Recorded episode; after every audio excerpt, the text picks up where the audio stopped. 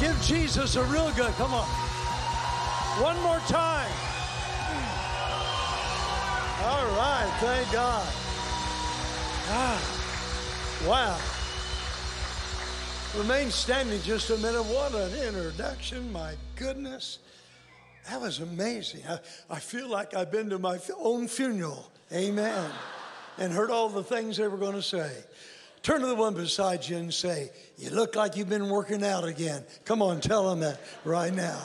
And then you may be seated after that. All right. well, what a great joy to be at Eternity Church with all you wonderful people, and of course, your wonderful pastor and his wife. I tell you, you, you people are really spoiled here.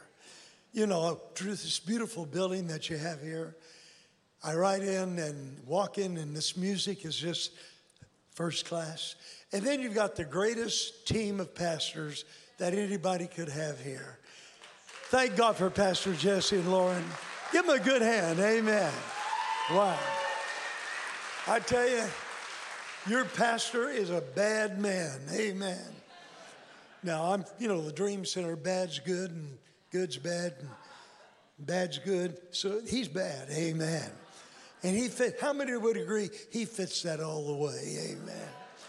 It's such a great deal to be here. I love this couple and their beautiful family, and you folks are blessed. I'm amazed in the last eight years with everything that's gone on, all the hardships we faced in America, that this church has grown to be the great church that it is today. Listen, don't ever get used to this. If you do, God will give it to somebody else. Amen. And usually it takes geniuses to recognize greatness when it's in their midst. It's after they're gone, they look back and, and they wash the sepulchres of, look at Moses. He was the greatest man of the Old Testament. They tried to kill him. but now we say he's the greatest man of all the Old Testament. So what do you say? Honor your pastors.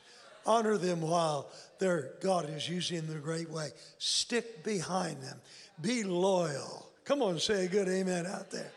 Because you are being blessed beyond measure. Give the Lord a good clap offering one more time. Amen. But I want you to forgive me if I'm just a little sentimental or melancholy here today. You see, uh, 43 years ago, well, it's been longer than that, it's been over 50 years ago, that I started my ministry in a little river town called Davenport, Iowa. And we started with uh, uh, 70 some odd people. The building uh, that we had, we sold for $10,000, the building and the property. That's the kind of church it was. The total income of the year was $26,000. That paid everything. If there's anything left, it paid the preacher. Amen. But God moved in a great way in those eight years we were there and we grew to 4,000, became one of the largest mega churches in America at that time. And many of you there heard, and many of you might have been there. It was all over Iowa. Uh, our, our, a, a, person that I had a part in his life when I preached in, uh, excuse me, in, uh, in Nashville, Tennessee. He was there, and God touched his life. And he came, and we rented John O'Donnell Stadium and had 30,000 people to hear Johnny Cash. Amen. He sang and I preached. And at the altar call, we had 6,000 people to come forward accept Christ as their personal Savior. Give the Lord a clap. Amen. And you know what? He didn't charge a penny. He brought his entire caravan.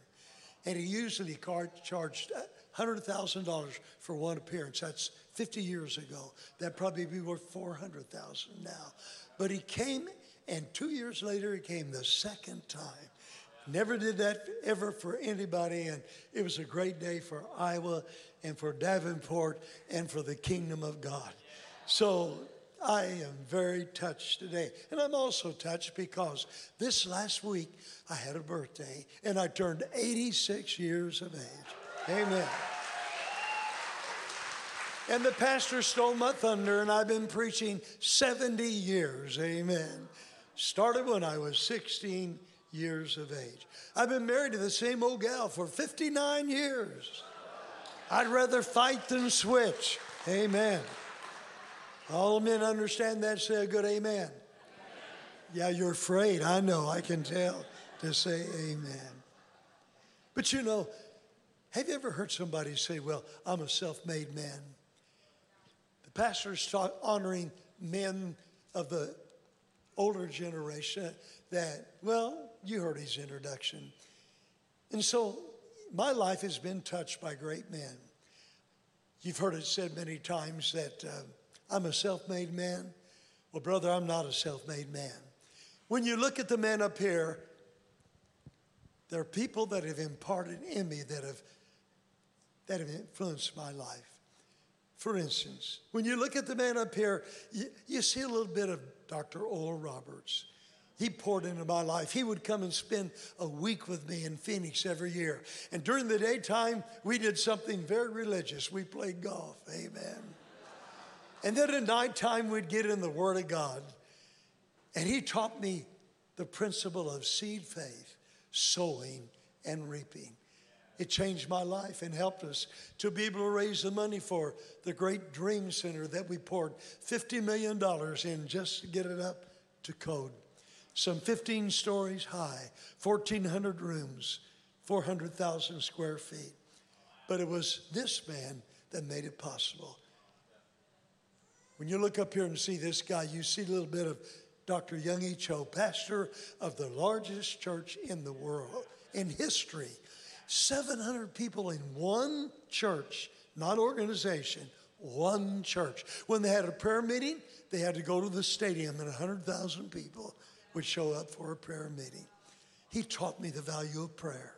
He taught me the value of building a great church because he said a great church would influence the city and they had power of influence.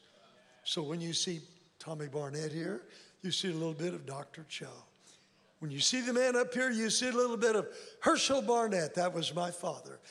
He taught me things that only a father could teach a son, like integrity, telling the truth.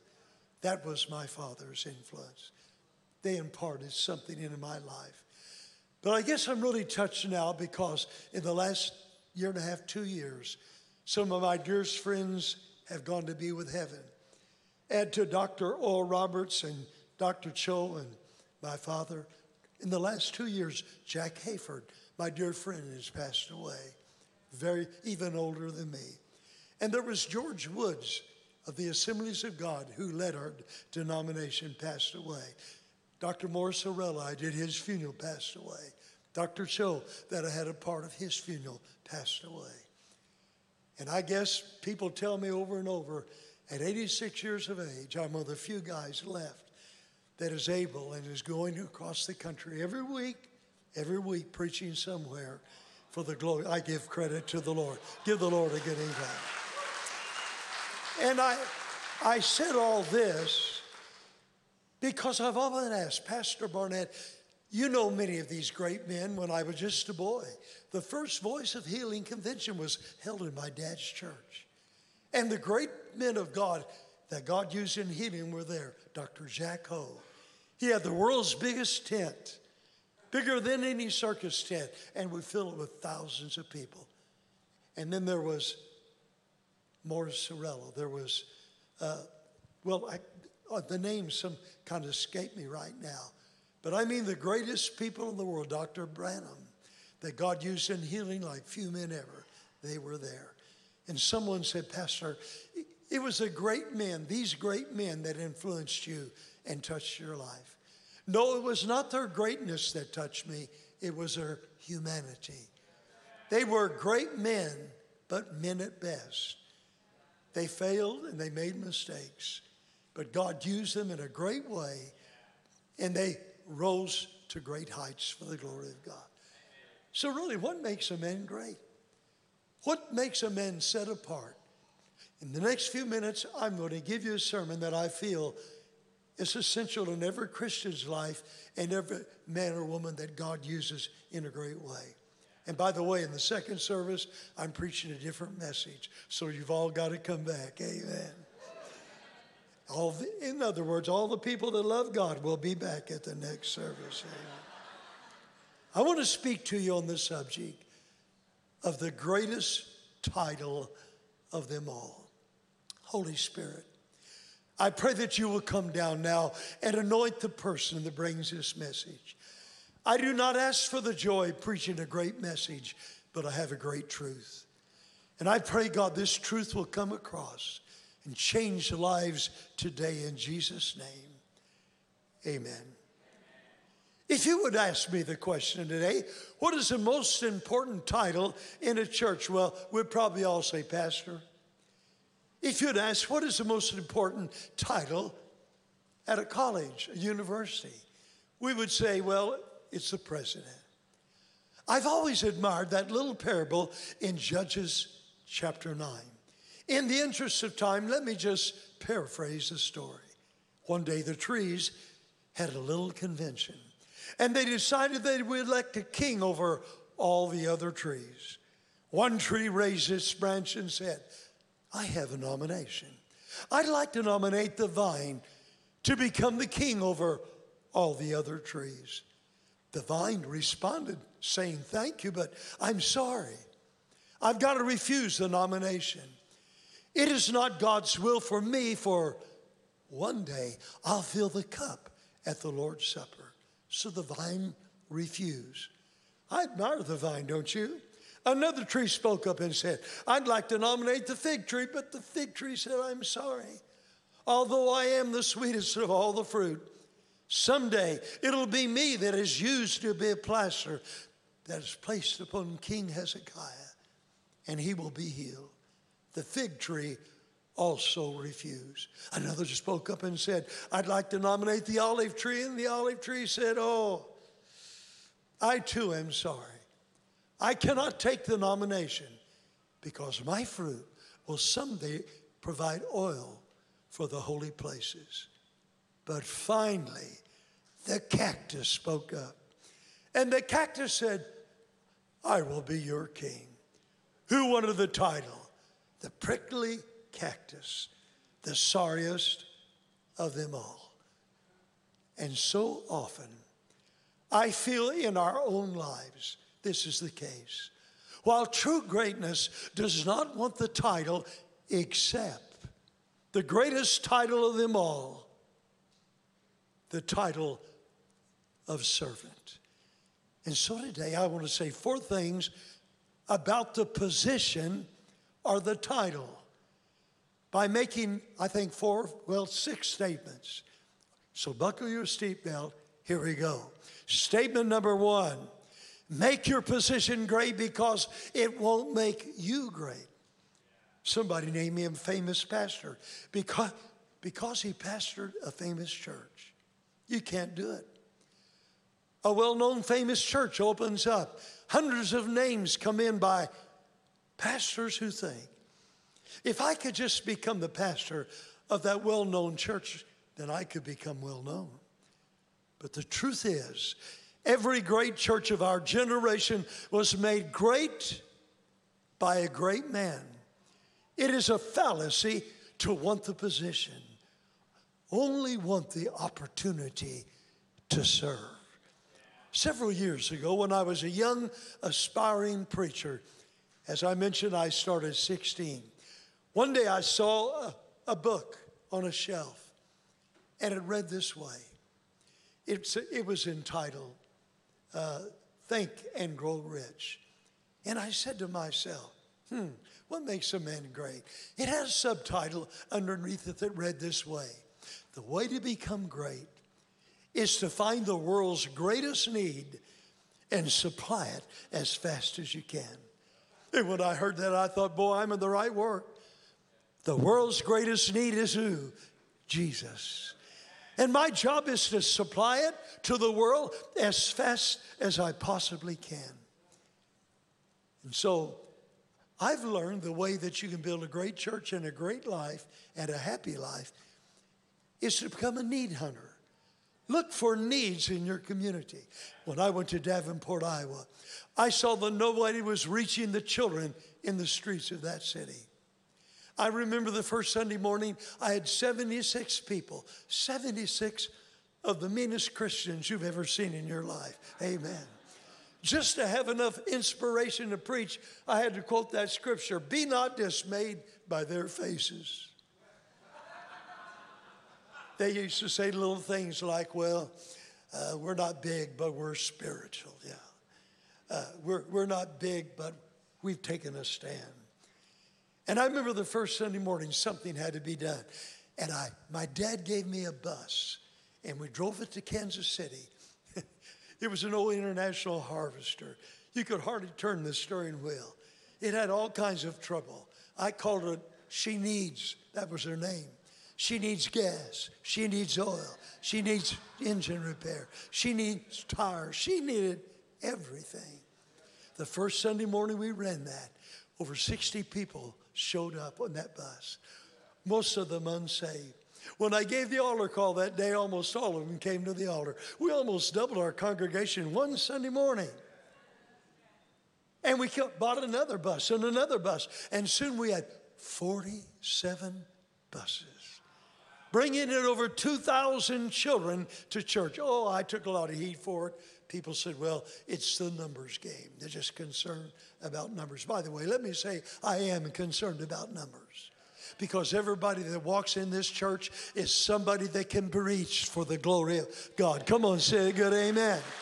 You see, the devil has his eyes on the masses. He's concerned how many get to his clubs and it should be said of the church we count people because people count. Boy, that's good. Amen. We found a need. When I went to Phoenix, Arizona, I noticed that nobody was reaching the kids. I really didn't want to have another bus ministry because it was expensive, it took a lot of work, and boy, it took a lot of dedicated people to run the bus ministry. But I saw a need. Again, I began to run buses till we had 40 buses there. And then we had eight wheelchair buses. I remember getting a call, and it was a little lady saying, Pastor, I want to come to your church. I said, Well, good. She said, I have no way. I said, Well, a bus comes by. Just get on the bus. She began to cry and said, I can't get on the bus. I said, Sure, you can, Mama. Get on that bus. And she began to weep and say, you don't understand. I have no legs. I'm in a wheelchair. You see, I'd found a need, I'd found a hurt. And so we spend our life finding hurts and healing them. I said, if you'll just give me two weeks, I'll find a way to get you on the, get you to church. I began to look around, and one day I saw a bus downtown. When I see a bus, I'm interested. This one was parked. Bus driver jumped out, ran around the side, pushed a button, and the side of the bus opened up. He pushed another button, and a wheelchair lift up. And a little lady rolled out on a wheelchair. She looked like Queen Elizabeth on her throne. He pushed a button, and down it came. And I said, I'm going to get me four of those. Amen. I went to my board, we located four in Detroit, Michigan. Send the deacons up who had been against the bus ministry to drive them back to our city. That first Sunday morning, there was a lot of weeping in the church. I thought, these are the cryingest people I've ever seen in my life. But it wasn't them crying, it was my class conscious church. Their hearts had been touched. And we went on, now we have eight wheelchair buses. And if you would come to our church Sunday morning, the whole front is filled with wheelchairs. You see, we found a need. And that's what servants do. And they fill that need. A few years ago, we found out that our, the foster care system in our state is huge. No one's taking care of them. When they turn 18 years of age, they show up, the social program people, they show up with a plastic sack and they tell them they have to leave because the funding runs out at 18 years of age. They put all their stuff in that little sack and turn them on the street. And by the way, the big percentage of the homeless today are out of the foster care system. And so, what did we do? We found a need. So, when Easter Sunday came, we asked all of our people to bring an old suitcase that they do not use and fill it with toiletries and everything that a person would need. And now we go with the people from the social program. And when they turn them out, we give them this suitcase and say, We have a place for you. If you will come to the Dream Center, and by the way, we can house 60 of these people. We'll take care of you. We'll give you an education, help you get your GED, help you get a job. We found a need and we filled it. Human trafficking is a big thing in our world today. And we found a need and we began to reach out to these girls. And today, well, one girl, for instance, there's a city in our, in our state called Colorado City. The pastor probably told you about it. So we went there and we took over the place that Warren Jeffs used to use to house women. Some 80 women were his wives, most of them 12, 13, 14 years of age. He was really a human trafficker. And finally, he was put in prison for life. Everybody say amen. Thank you. And today, we not only have his root house that was once housed these 85 women, and now it houses girls that we've rescued from human trafficking. And their lives are being changed. It got so big we had to buy, since you were there, another big house. And then they had to have a place to be fed because Warren Jeffs provided food for everybody. He decided who married who and how much food they got. And so they had to have food. And so we had to buy another place. And then we bought another place. And by the way, today the mayor was elected who is a Christian now. Come on, say a good amen. The city literally has been turned from a polygamy city unto a city that's being run now by the church of Jesus Christ. You, you see, I'm trying to tell you that servants find needs. Nobody has a right to live a life full of self pity when there's so much hurt in the land.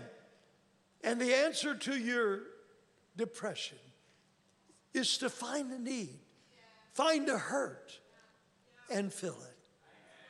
Statement number two do not seek the title, but do your job and make the title great. When we started the Dream Center in Los Angeles, and if you don't know what the Dream Center is, it's the old Queen of Angels Hospital, the largest hospital, the first hospital in LA. Many of the movie stars who were born in that hospital. It's world famous. It's right on the freeway. Everybody knows it. But they moved out into a new place and left it vacant. It was, it was, it was uh, damaged by an earthquake and many things it went through. But through a miracle, we were able to buy this place. I remember when we went there, nobody really wanted to come. I, I brought in some well known pastors to help me. But when they saw the area, now when I cast the vision, they got excited about it. But when they saw the area, they got very spiritual on me and said, I don't believe that God is calling me to this area. Amen. The dirty rascals. Amen. Thank God. So I couldn't get a good pre- preacher, so I got my son, Matthew, 20 year old boy. He said, Dad, I'll, I'll run errands for you, I'll drive the car for you, I'll do anything you want, I'll be your servant.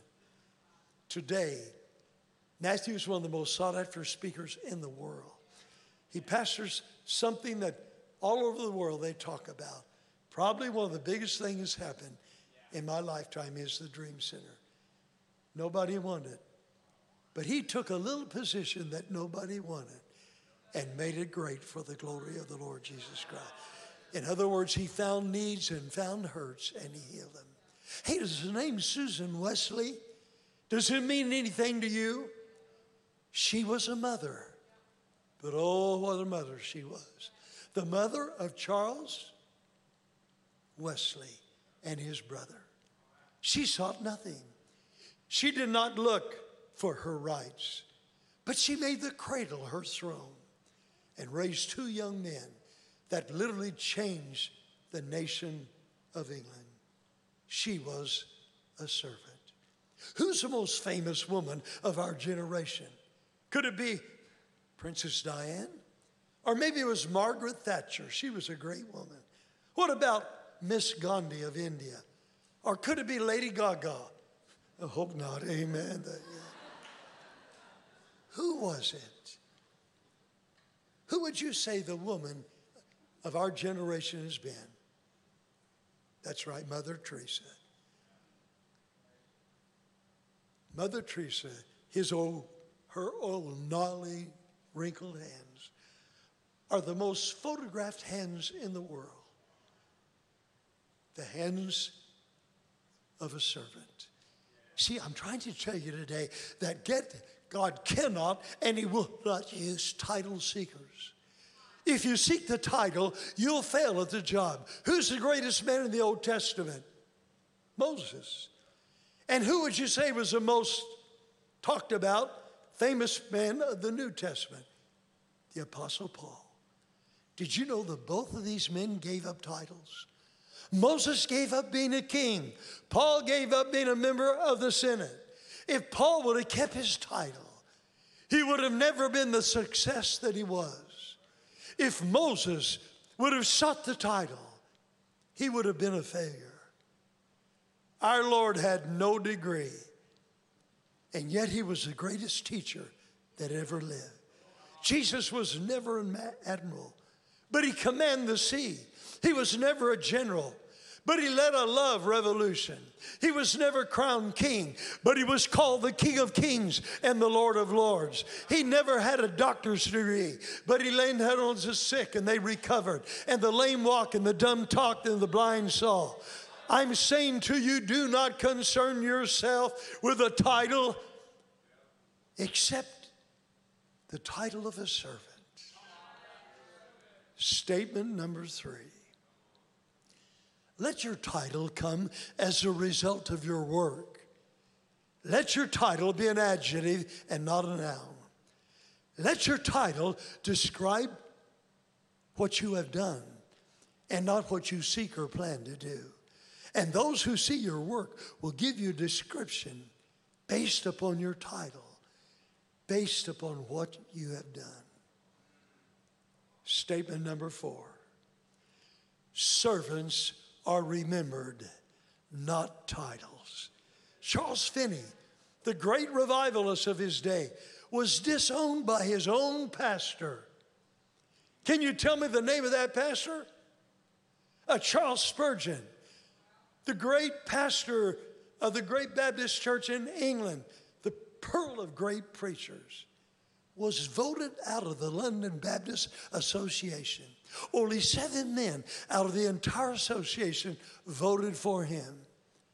Uh, name me one pastor that voted against him. You can't do it. Martin Luther was persecuted by the Pope of Rome. What Pope? Paul was killed by Nero of Rome. 2,000 years later, people named their sons Paul. Put the next slide up. And their dogs Nero.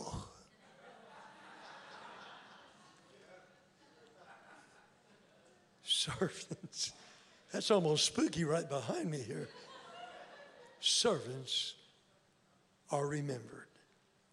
Surveys have shown that when people are asked, who are the people that inspired you the most in your life?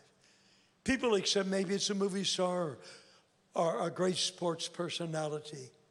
But every time it's like a teacher that took interest in somebody when they were struggling a doctor that cared more that and he would come to the home a pastor a friend who loved them there are several things that these people had in common first of all they lost themselves in a cause you see you need a cause because a cause will lift you out of yourself into another self that is greater than yourself and you will never know what your capacity is until you have a cause.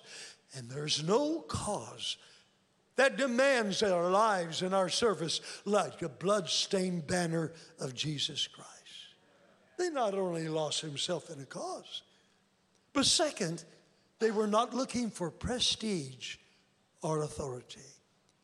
And number three, these people would not quit. You say, Pastor Barnett, have you ever wanted to quit?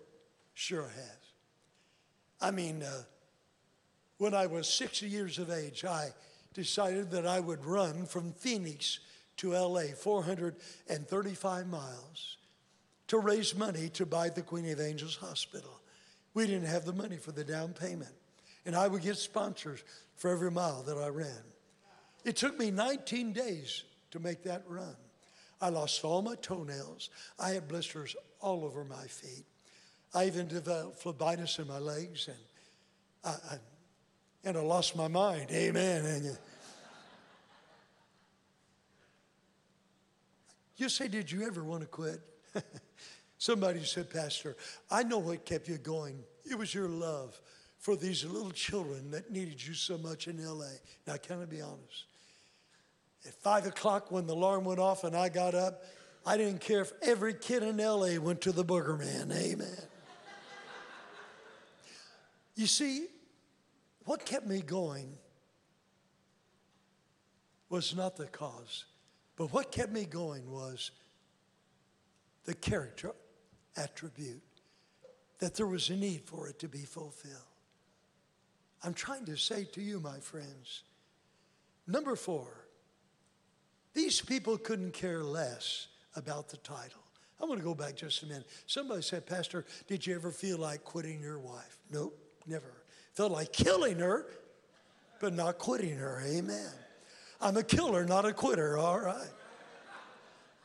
I wanted to quit many, many times. I wanted to quit when that run across the desert.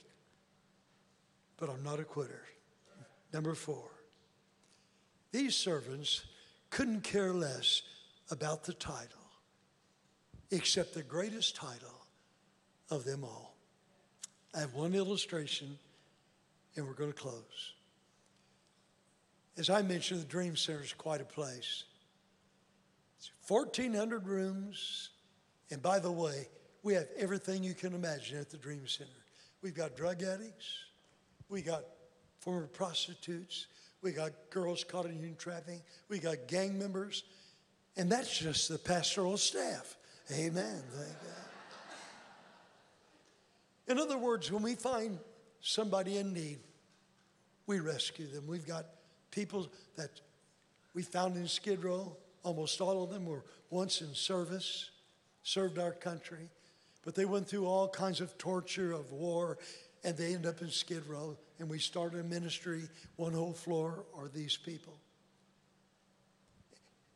And there was a young lady who came and spent two years at the Dream Center. We have a place for people that volunteer for an extended time. But after her term was up for two years, she was on her way home, and for some reason that she never knew to this day, she got bumped up to first class and found her sitting beside a man we found later was very wealthy, a Jewish man, and he was in his 60s. She began to share with him what had happened to her and how her life was changed being at the Dream Center. And big tears began to stream down his cheeks. And he said, That seems like a place I need to go. She said, Well, would you like to have a tour of the place? He said, Yes. I'll arrange it with our pastor. So, of course, we arranged the date. And I took him on a tour through the Dream Center. He saw these women that lives are being changed. He saw the men in discipleship whose lives were changed. And he began to weep. When we finished the tour, I took him right into the church service. And I preached that night. And I'll be honest with you, I, I preached kind of with one man in mind. And when I gave the altar call, he came weeping to the altar. This man who was very wealthy lived in England. And he was so stirred by what God had done that once a month he would fly from England in his private jet to the Dream Center, his church. One day he texted me and said, Look, I'm coming. I, I want to spend a little time with you before church. It's very important. You think you could arrange it? And I thought, Yeah, I can't get people to come across the street to church. I'm certainly going to meet with this guy. And so I met with him. He said, Pastor, the reason I wanted to meet with you, I saw a movie that really changed my life. It was called bucket list. And he proceeded to tell me what it's all about. Of course, you know, many of you have seen the movie, the story of two men dying with cancer. They had about a year to live. There was no hope. They were depressed. When one day, one of them was very wealthy and one was very poor. One day, the wealthy man walked into the room and he saw a piece of legal yellow paper that was wadded up. He reached down, picked it up, and straightened it out, and it said at the top, bucket list. And he said to the poor man, What is this? And the poor guy said, Look, this is what I want to do. This is my dream before I died to do this that you're reading. But he said, I guess we're not going to be able to do it. And suddenly the rich man who had been depressed got a big smile and said, What do you mean? He said, We got a year to live. I got all the money in the world. I got the jets. Let's do your bucket list.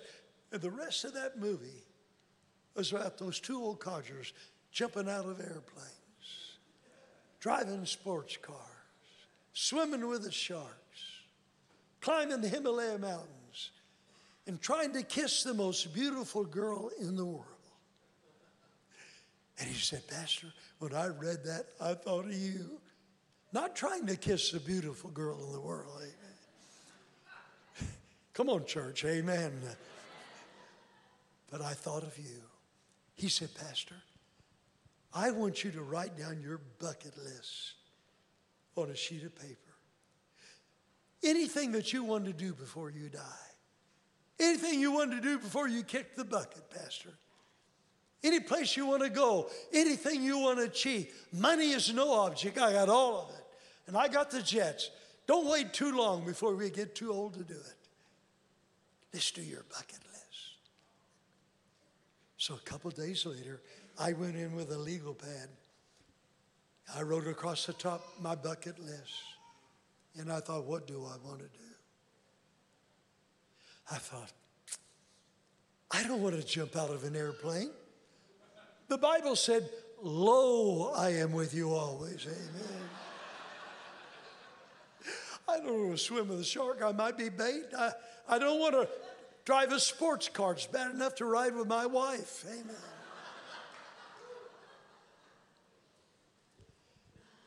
and I thought, and I thought, I don't want to kiss the most beautiful girl in the world because I've already done that. And if I kiss another, she'll kill me, amen. And I thought, and I thought, and for the life of me, I couldn't think of another thing I'd rather do than feed another hungry child, than rescue another girl from human trafficking and bring her back to life. I couldn't think of another thing I'd rather do than giving an invitation for people to come to Jesus Christ. With tears streaming down my cheeks, I said, Oh God, if I get too old and my mind is not strong enough, and my body is too weak to do this, Lord, I pray that you'll just take me on to heaven. Because what is there to live for? If you can't serve your generation as David did in your generation.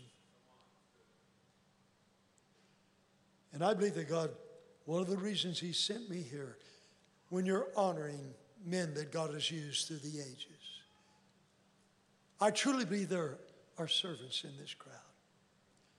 I really believe there are miracles in this house.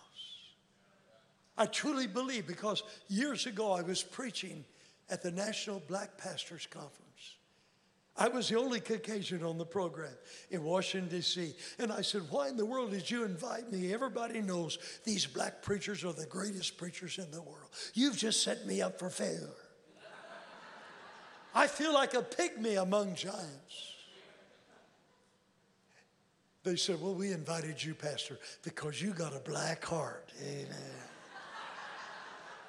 Well, that night, I gave it all I had. I was in the company of great preachers. I knew I had to step it up. And you know how they play music in the background at the black churches, and they begin to play that music. And boy, I got into it.